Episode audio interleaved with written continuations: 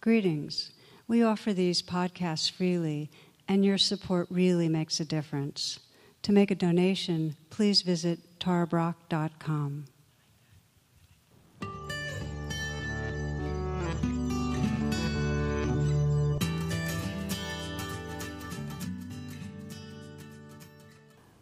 Namaste and welcome.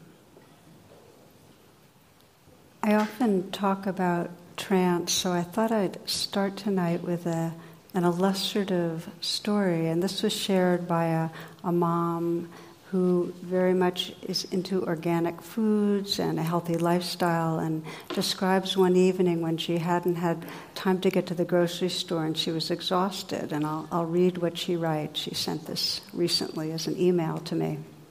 She says, I looked for what we could possibly eat for dinner, and thank goodness there was a frozen pizza in the freezer. Okay, guys, we're going to have frozen pizza for dinner. I tried to keep the guilt out of my voice that it wasn't going to be handmade, homemade, organic with love meal. My son instantly resisted, but I don't want frozen pizza. I remained calm and said, But that's what we're having tonight.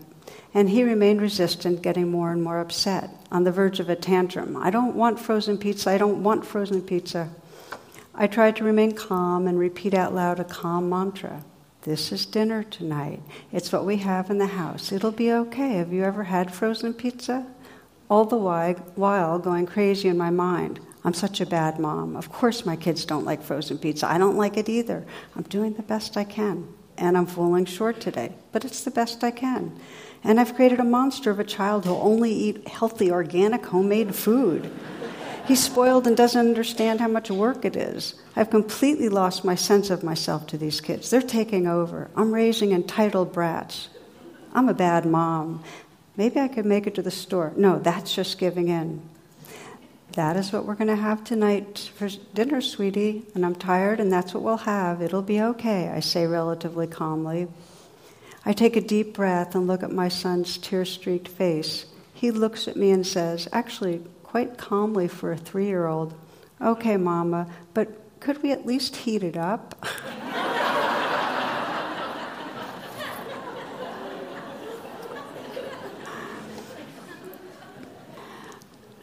so, this is a mild mannered uh, trance story as a kind of prelude to really what I'd like to explore tonight, which is a much more um, painful kind of trance that occurs when our, because trance means that our, our perceptual filters have narrowed and we're just taking in a kind of a sliver of the world, and when it's driven by our negativity bias, or you know, the kind of sense that something's wrong, we get very torqued. It's a lot of suffering. So I'd like to explore how we work with trance when the trance is a very, very strongly driven by fear or trauma.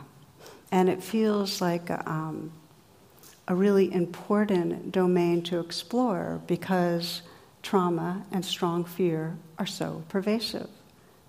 Even for those of us that don't think of ourselves as traumatized, we all have seasons where we get in the grip.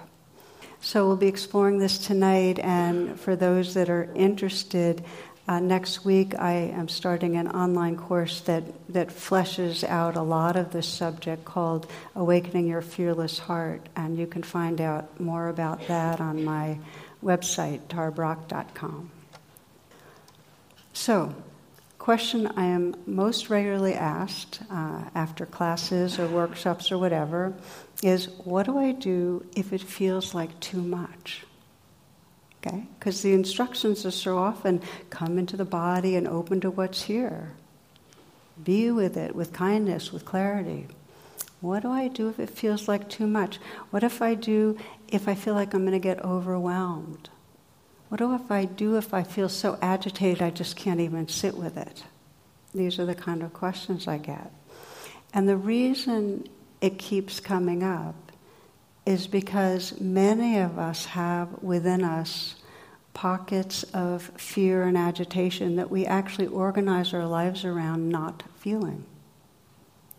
And often they're trauma based. I'll Give you a little bit of the statistics. It's estimated that 70% of us have had a traumatic experience in our life, and that 20% of those of us that have had that go on to experience the uh, post traumatic stress syndrome, the different symptoms that circle around uh, trauma. So that's one of five of us that are sitting here or that are listening. And there's further research that kind of narrows it down. It says one in five Americans was sexually molested as a child. One in four was beaten by a parent to the point of leaving a mark and one in three couples engage in physical violence. That's a lot of people. Okay.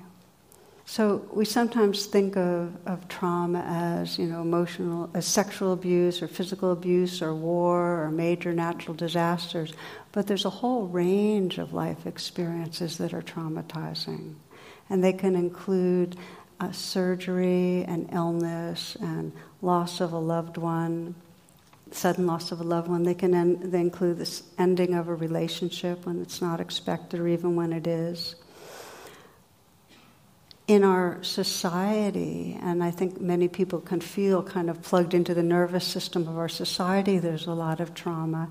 And it really, it's, it's from all sides of the political spectrum. It's the trauma, many segments of the population traumatized by loss of jobs sometimes for generations.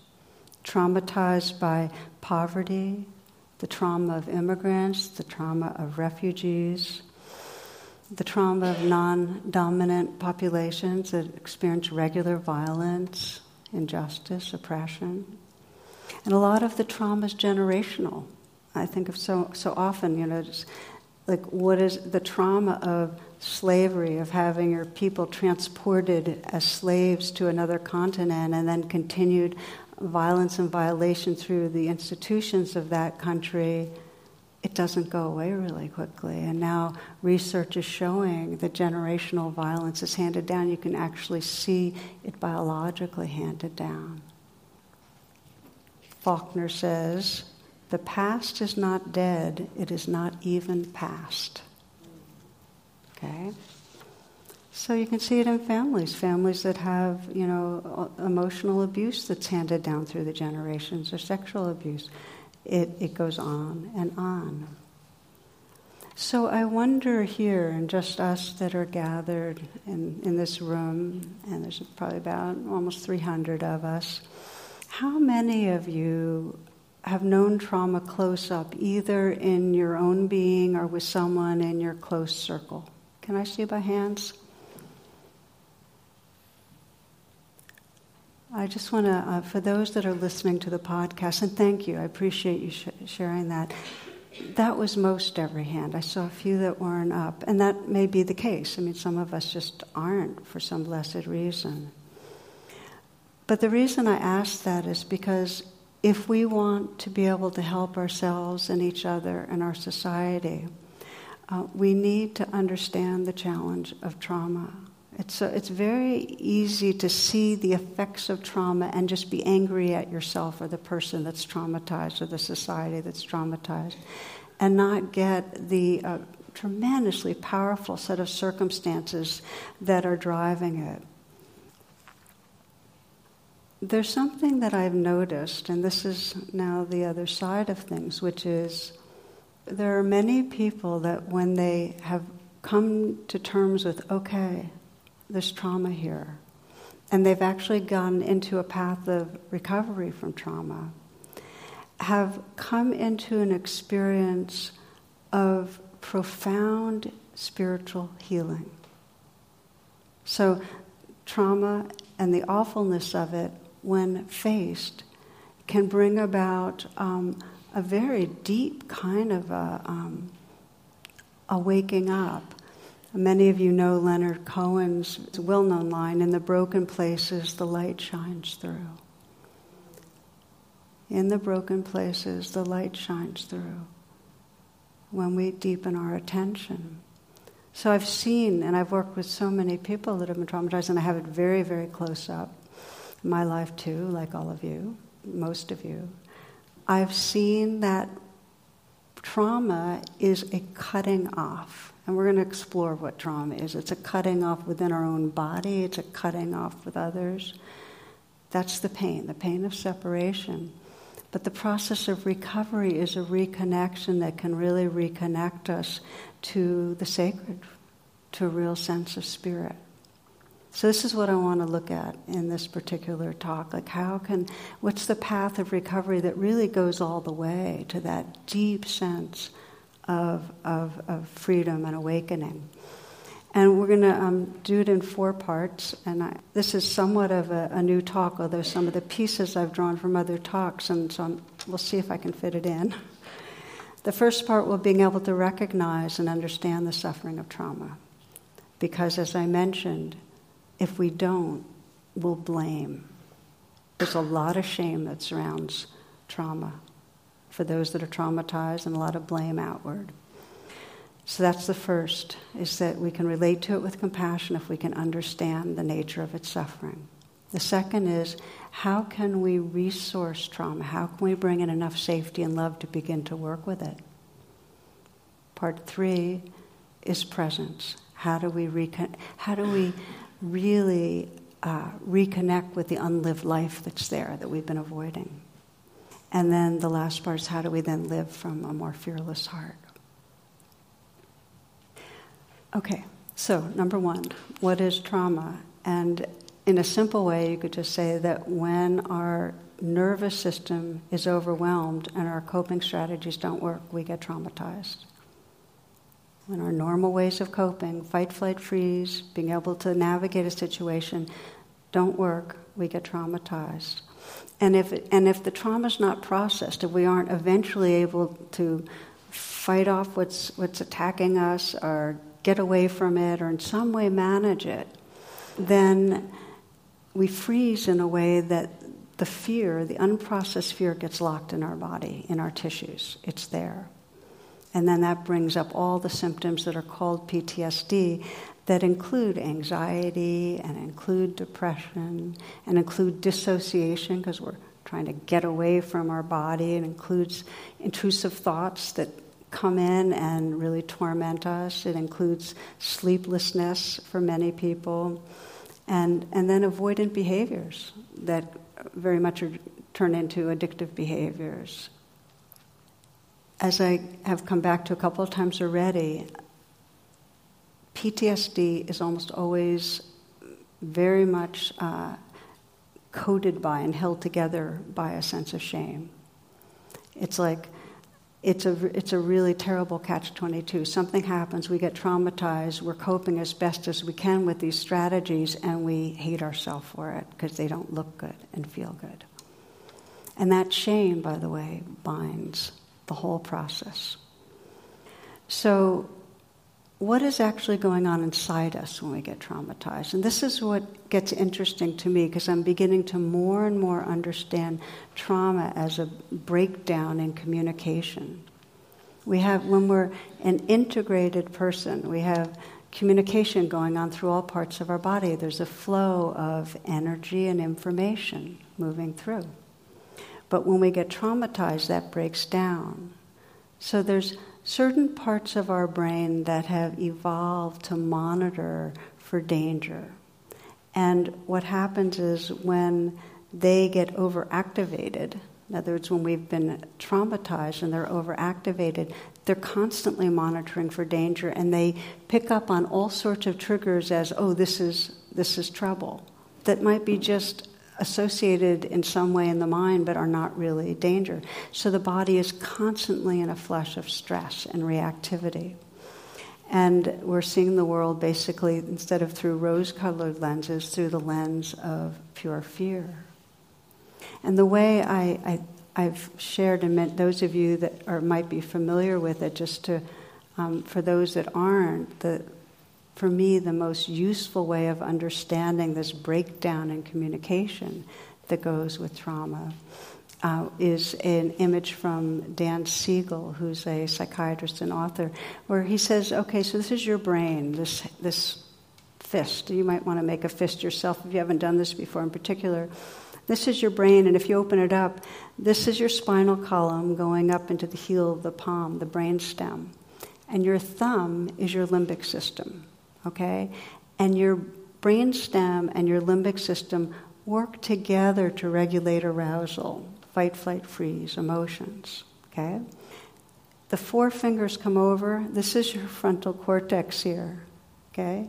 And your frontal cortex is, uh, first of all, thinking, the cortex is thinking and reasoning, and the frontal cortex in particular, where your forehead is, that's the site of mindfulness. It's a site of compassion, that whole, the whole compassion network. It's a site of morality, it gives you kind of moral direction, perspective. Now, when the brain is integrated, this frontal cortex down regulates. What that means is you might get a message saying danger, danger coming up. The frontal cortex will say, no, it's, it's kind of seems like that thing that happened in the past, but it, now is now, and you're okay. And so that calms down the limbic system in there. Now, what happens when you're not integrated and in good communication? In other words, when you've been traumatized and there's not good communication going on and the frontal cortex isn't giving its information, is fear and messages of danger come up and you flip your lid, okay? You basically totally lose contact with the frontal cortex. And so you're going around in an unintegrated state where this subcortical looping, all fear based, is in control. It's hijacked your system. Now, here's what I didn't know until more recently was the stress chemicals, mostly cortisol, that, that flood through your system when we're really frightened, um, actually destroy neurons. And they particularly have an effect on the neurons that connect the more far reaching parts of the brain. So that if you've been traumatized, there's less communication already between the frontal cortex here and the limbic system. And it's much more quick that you completely lose contact. And then you're living in that place of completely feeling like I'm in the thick of it. I'm in that in the thick of in danger with no really good ways to deal with it. That's the communications breakdown.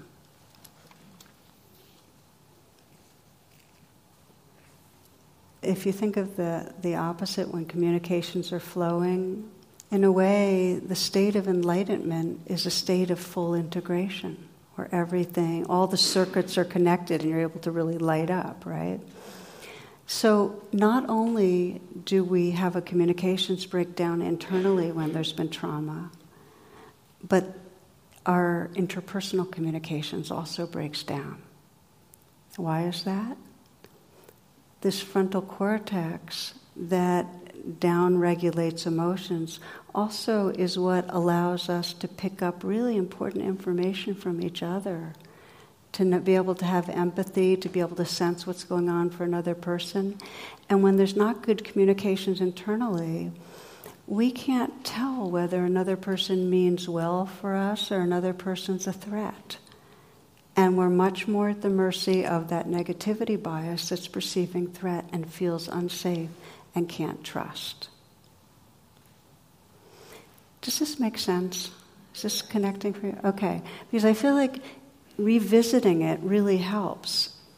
Now, just to say, everything that has been disconnected can be reconnected. I'm going to move on to the whole rest of the talk, will be how we reconnect.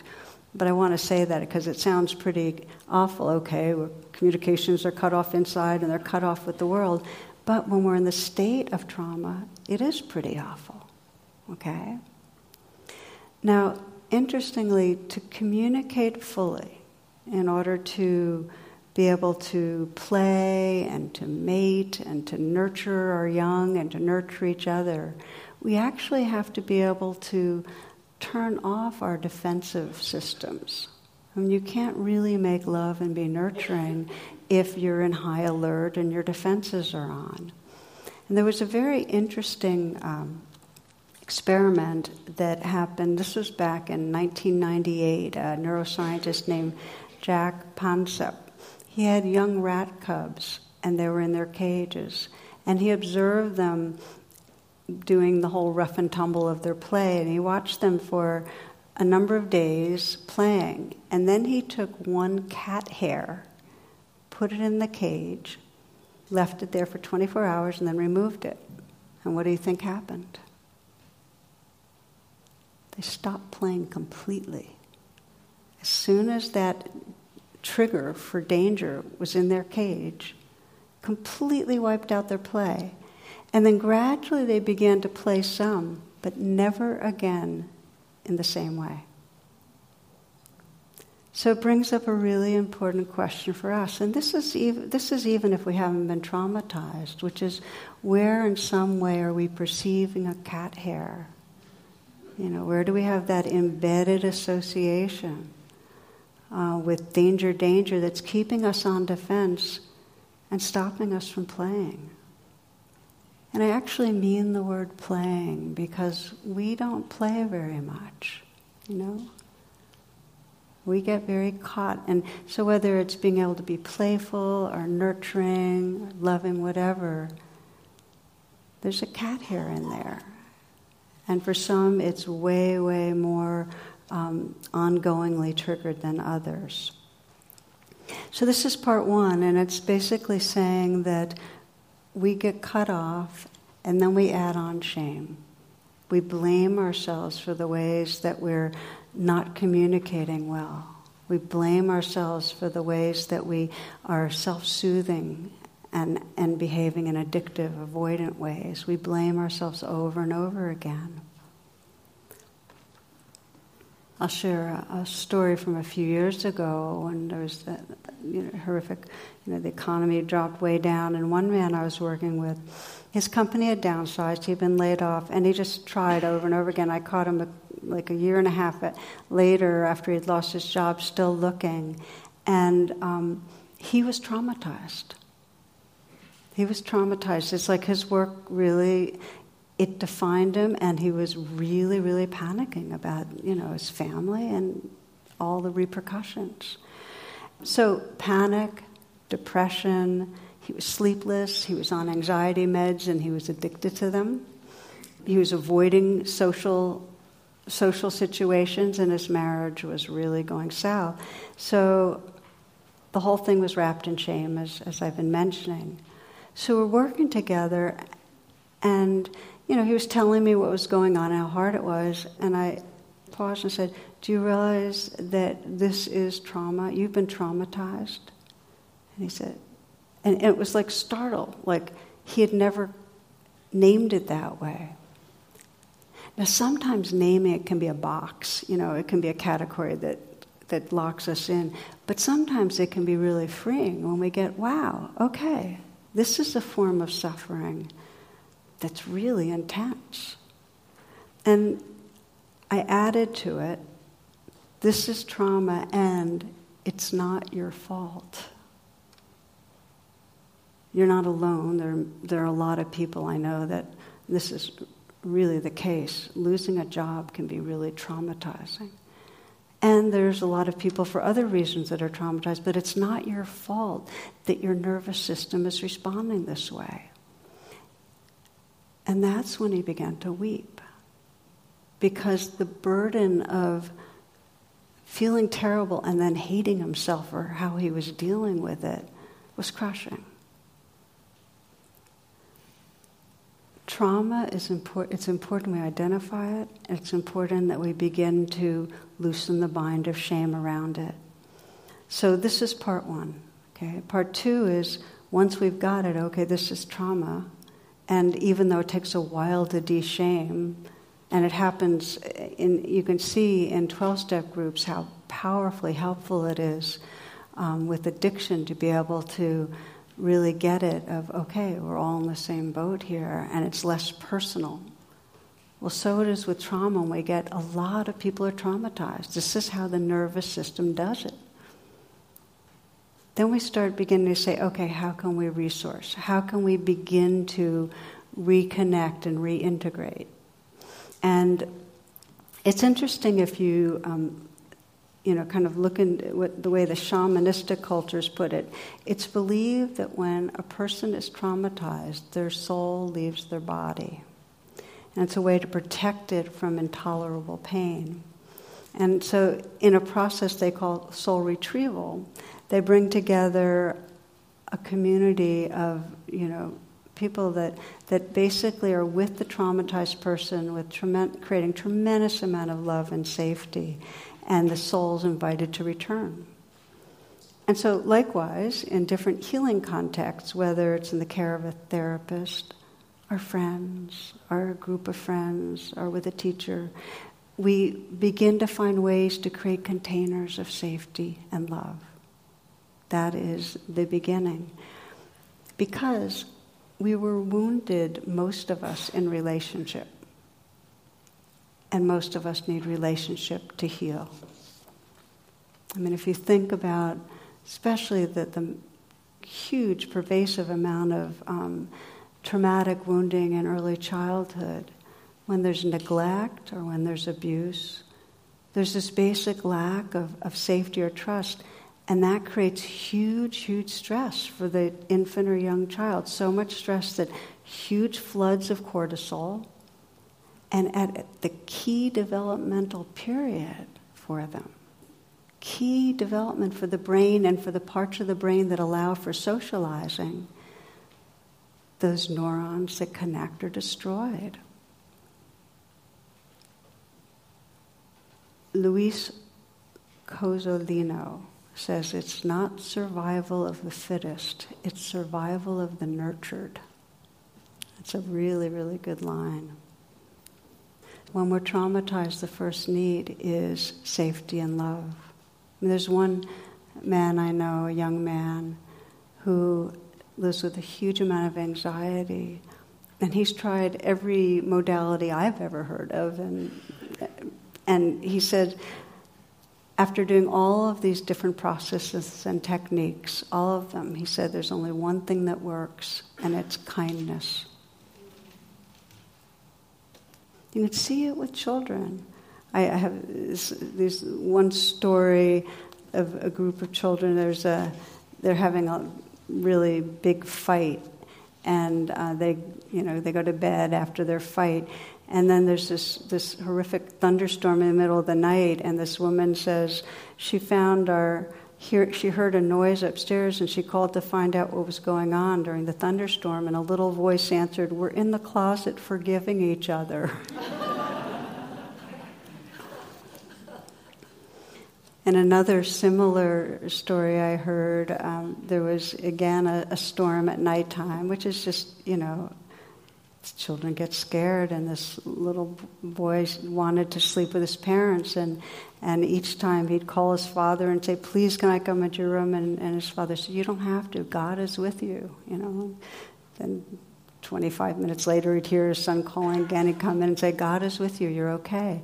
And finally, the third time, the little boy said to his dad, "I know God's with me, but I want someone with skin on." we know from research that relationship, when we're in relationship, it reduces fear.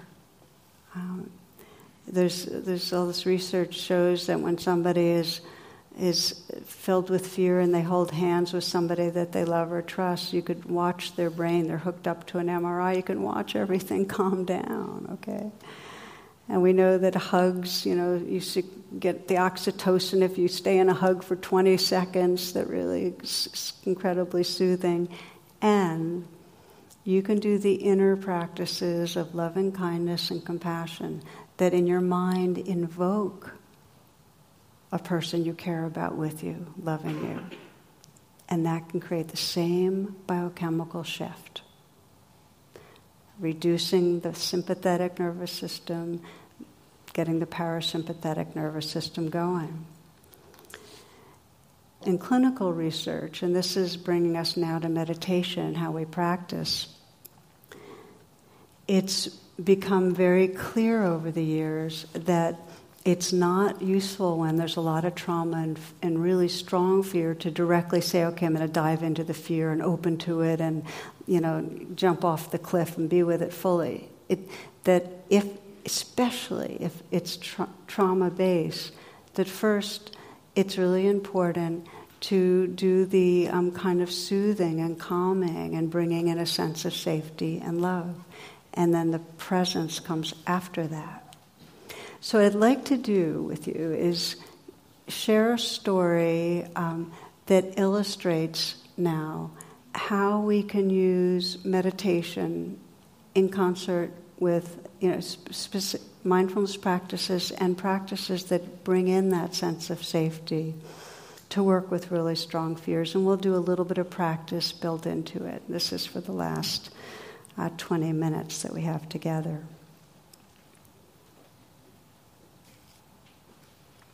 The uh, person that I'd like to describe was uh, a parole officer in a state prison facility, and she came to classes here and attended for about four months before she asked if we could meet, and and basically said, you know, that she's so restless it's hard for her to sit through the class, and she couldn't feel her body. You know, when I do a body scan, it's very hard to feel her body, and um, even even trying to close her eyes felt hard sometimes. She said, I'm, I'm hypervigilant and it's just very scary for me.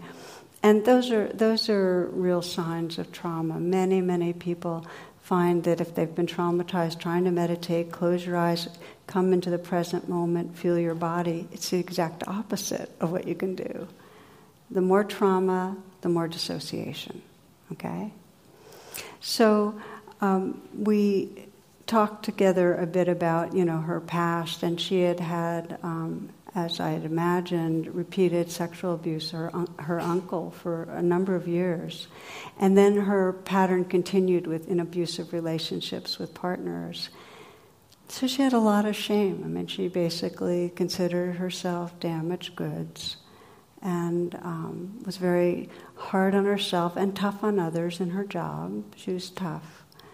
But when she got triggered, she said, I'm just like this scared little girl, and there's no center, there's nothing there. And, and when she wasn't immediately triggered, she was self soothing, a lot of um, overeating, cigarettes. So the beginning is what I already described, as the shaman described. She needed some sense of relationship, love, safety to be able to calm her down enough to begin to actually go to where the unlived life was.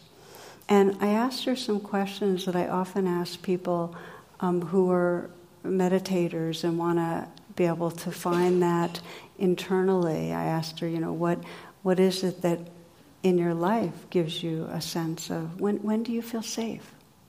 When do you feel loved?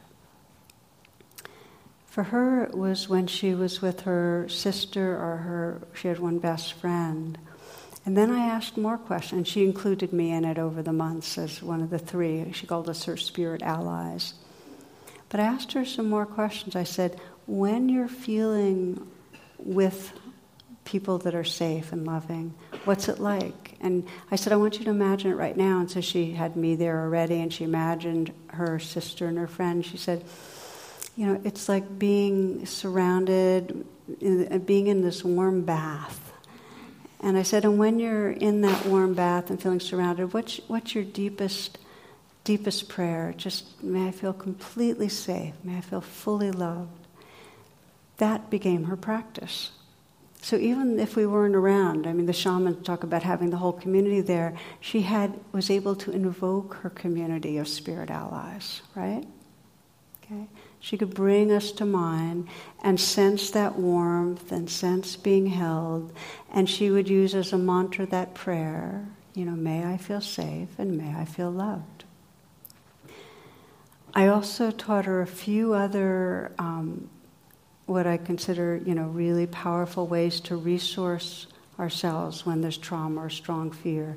One is called grounding, and I'd like you to, I'm going to guide you a little bit for a few moments right now so you can kind of get a sense of them yourself.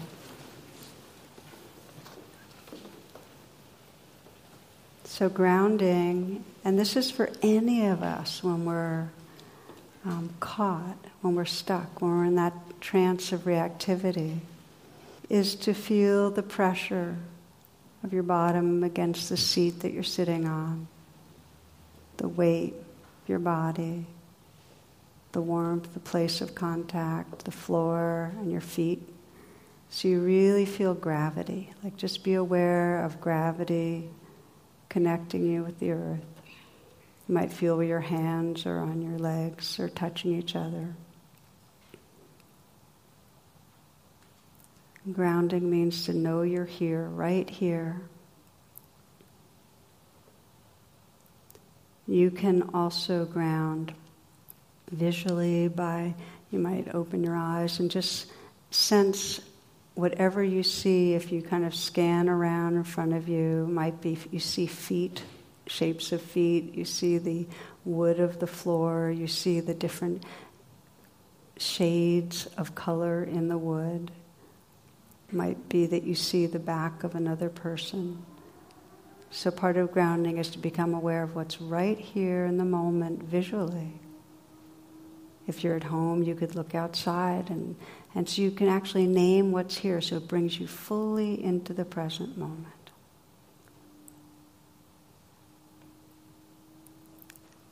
Now, if you close your eyes, another way of um, resourcing is to feel through your body and sense if there's any place in your body that feels like safe space, where the sensations are pleasant or neutral. So again, you're grounding in your body in the present moment, anchoring. It might be the, just the sensations in the hands. Just feel them right there.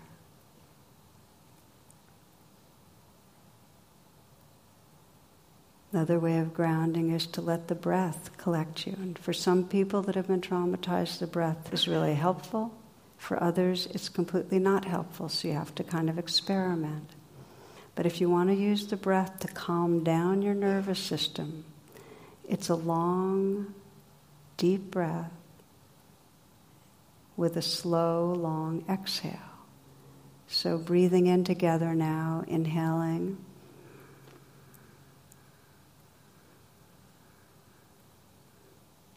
And then a slow out breath.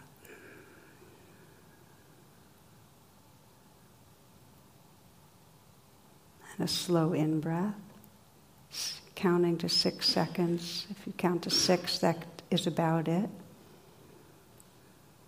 And a slow out breath.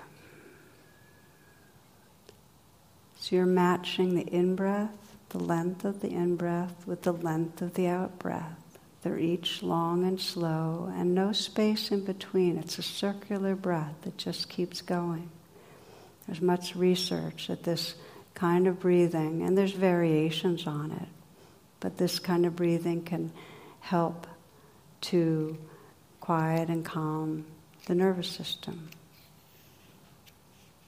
Now, the final piece for resourcing that I'll share with you is a bit of what uh, Dana did in terms of bringing to mind others.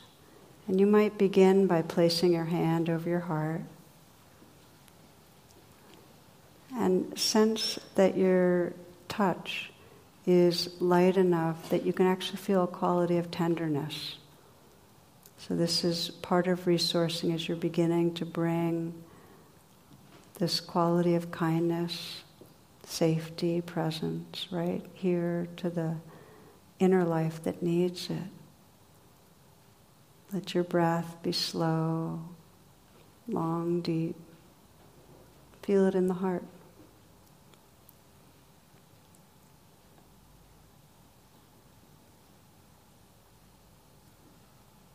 And scan in your mind to sense a time in the past when you were with someone with whom you felt safe and cared about.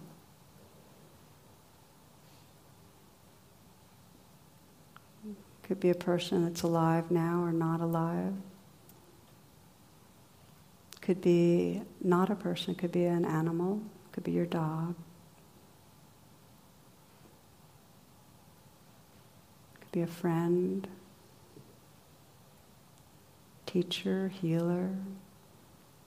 Or it may be a relationship that's not such so personal, but you feel the presence of that person in your mind, a spiritual figure that really helps you to feel safe and loved.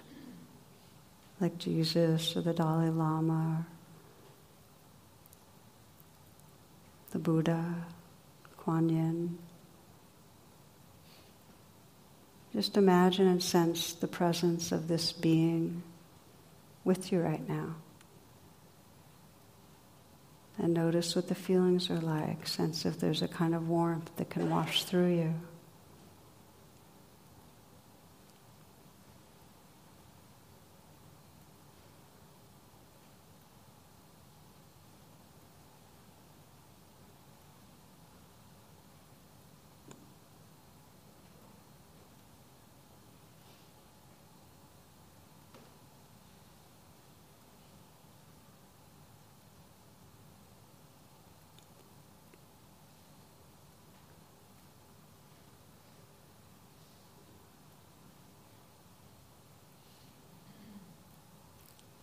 And when you're ready to relax your hand down and just sense that this experiment and resourcing is something that you can do at any time, and especially when you're not caught in fear.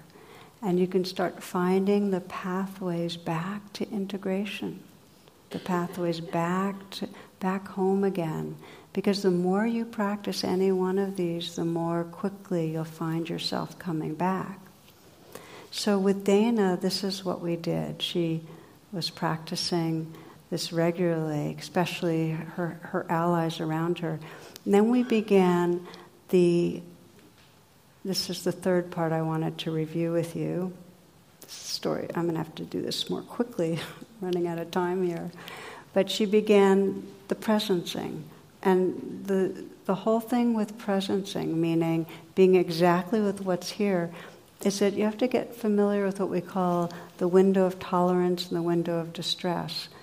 If you hit distress, that's a sign to go back and resource some more, or to go have a cup of tea, or go for a walk, not to re traumatize.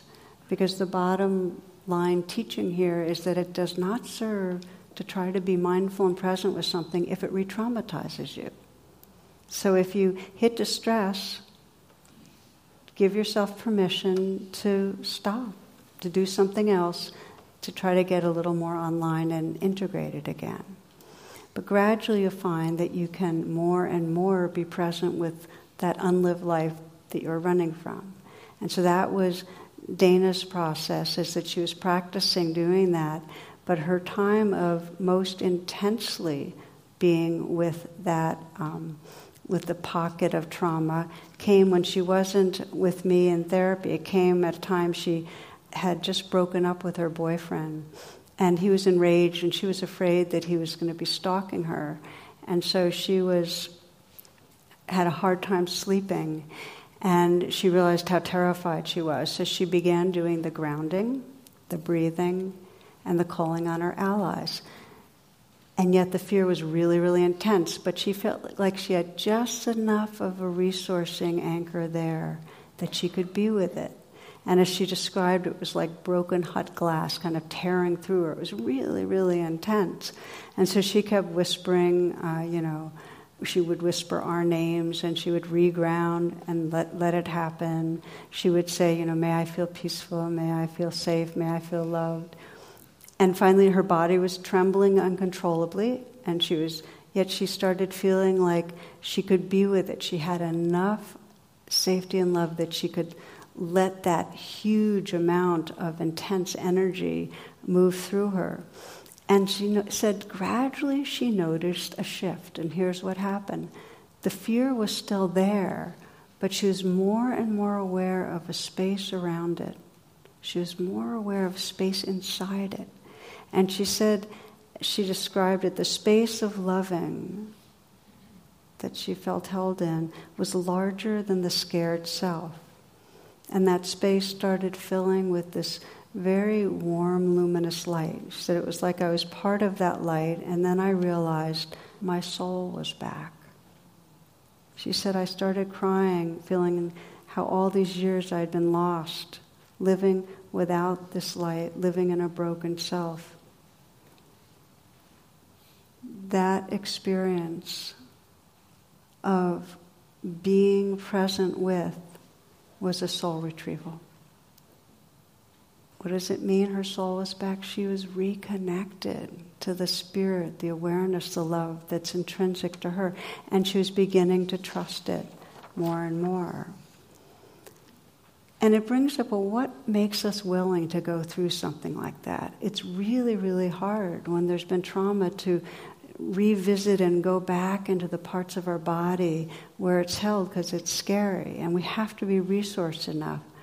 But here's what makes us willing there can be a time for many people that's really long that there's a sense with trauma that our spirit's been tainted or destroyed. There's that much of a sense of being cut off. For Dana, she felt like she had lost her soul. But it's not so. There's no amount of violence that can corrupt that, that timeless inner presence. No amount of violence that can stain that. It might be that the waves of shame and fear t- temporarily feel like they're taking over but if we continue to pay attention and to resource and then gradually get more and more present, we will discover that loving awareness that really brings grace to our life. We intuit it. We know even when we're cut off, there's something more. We intuit that. I want to share with you after um, you know after this experience that Dana had, she had many rounds of feeling fear and having to reground and having to call on her allies. But I want to share one particular experience that really touched me, which is she described um, this was months after that soul retrieval experience. And she felt like even though she sometimes was feeling cut off, she knew her way home. Like when she'd get lost, she knew her way back. So she described getting a phone call or, or phoning a recently paroled client who had missed one of his relapse prevention meetings. And when she confronted him, he went on a rant that was, he was cursing and yelling and basically saying, you know, you're like all the rest, you don't give a shit what my life's like. And he hung up on her.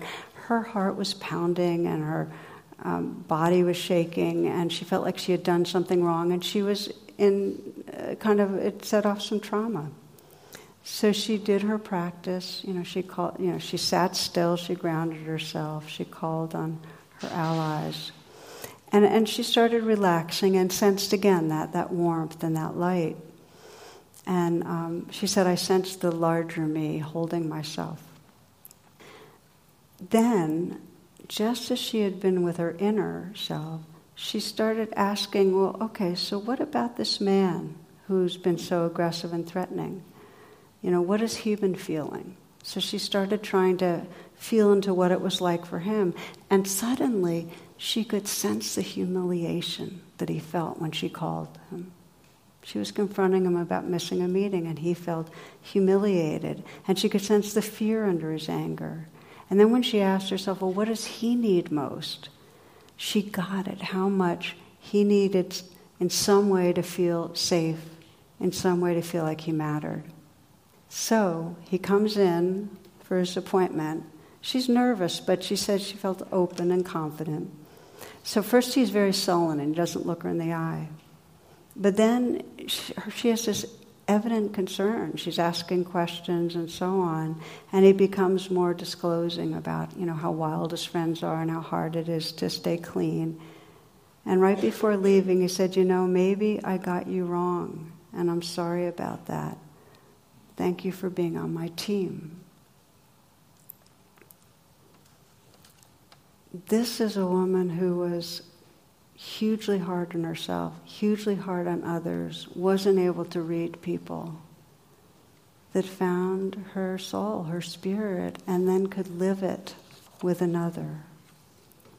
So I want to close on that note. We're going to just do a brief kind of uh, reflection.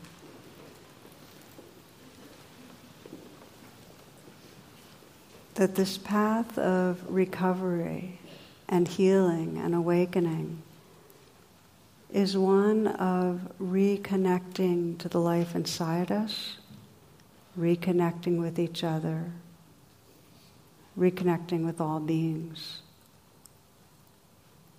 And it begins in a very simple way that we create a safe and loving container for what's right here in the moment. So I'd like to invite you, right in this moment, just to scan and sense if there's anything asking for your attention right now, for your acceptance, for your inclusion.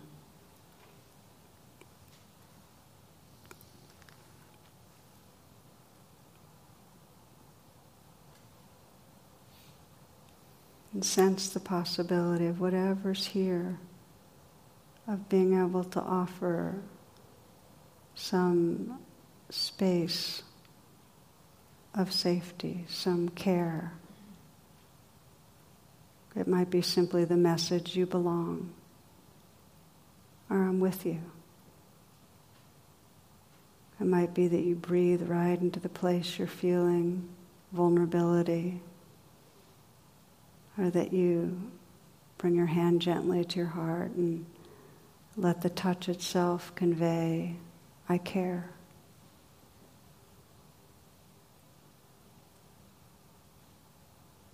Whether we've disconnected for a moment or for 10 years, we can reconnect with our heart and spirit as we begin to offer this, this safety and this presence to our own being.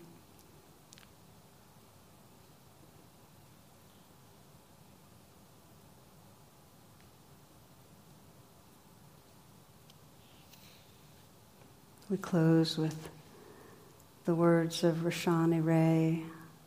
There's a brokenness out of which comes the unbroken, a shatteredness out of which blooms the unshatterable. There's a sorrow beyond all grief which leads to joy, and a fragility out of whose depths emerges strength. There's a hollow space too vast for words through which we pass with each loss, out of whose darkness we are sanctioned into being. There's a cry deeper than all sound, whose serrated edges cut the heart as we break open to the place inside that is unbreakable and whole.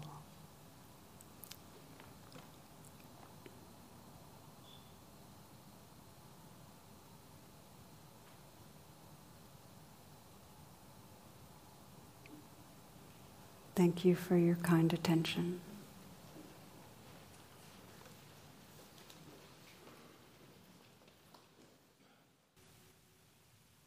For more talks and meditations, and to learn about my schedule or join my email list, please visit tarabrach.com.